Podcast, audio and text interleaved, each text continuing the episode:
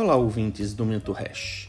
Como dizia Pedro Malan, ex-presidente do Banco Central e ex-ministro da Fazenda durante o governo de FHC, no Brasil, até o passado é incerto. Triste e terrível realidade.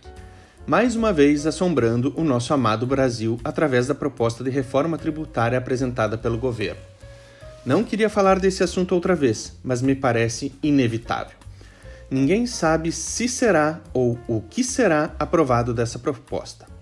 O que sabemos é que o planejamento morreu de velho e precisamos lidar com um planejamento pré-replanejamento a depender do andar dos trâmites no Congresso. O que também sabemos é que essa proposta tributária não ataca os problemas reais do país, como a simplificação e desburocratização dos impostos, e redução da carga tributária agregada, de forma a destravar o país rumo ao desenvolvimento. Essa proposta não passa de uma cortina de fumaça eleitoreira, onde o governo está tentando nos passar a conta do financiamento à sua tentativa de reeleição. Gostemos ou não do atual governo, faremos parte desse processo de financiamento.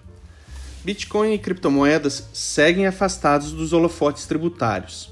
Existem tantos pontos controversos na proposta a serem debatidos em tempo recorde para que algo ao menos tenha chance de ser aprovado ainda esse ano.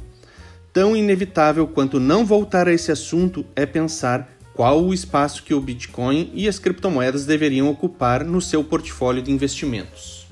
Hoje existem alternativas em criptomoedas bastante conservadoras, como as stablecoins lastreadas em dólares americanos com rentabilização em dólares vale igual ao dólar, mas é criptomoeda para fins fiscais e tributários.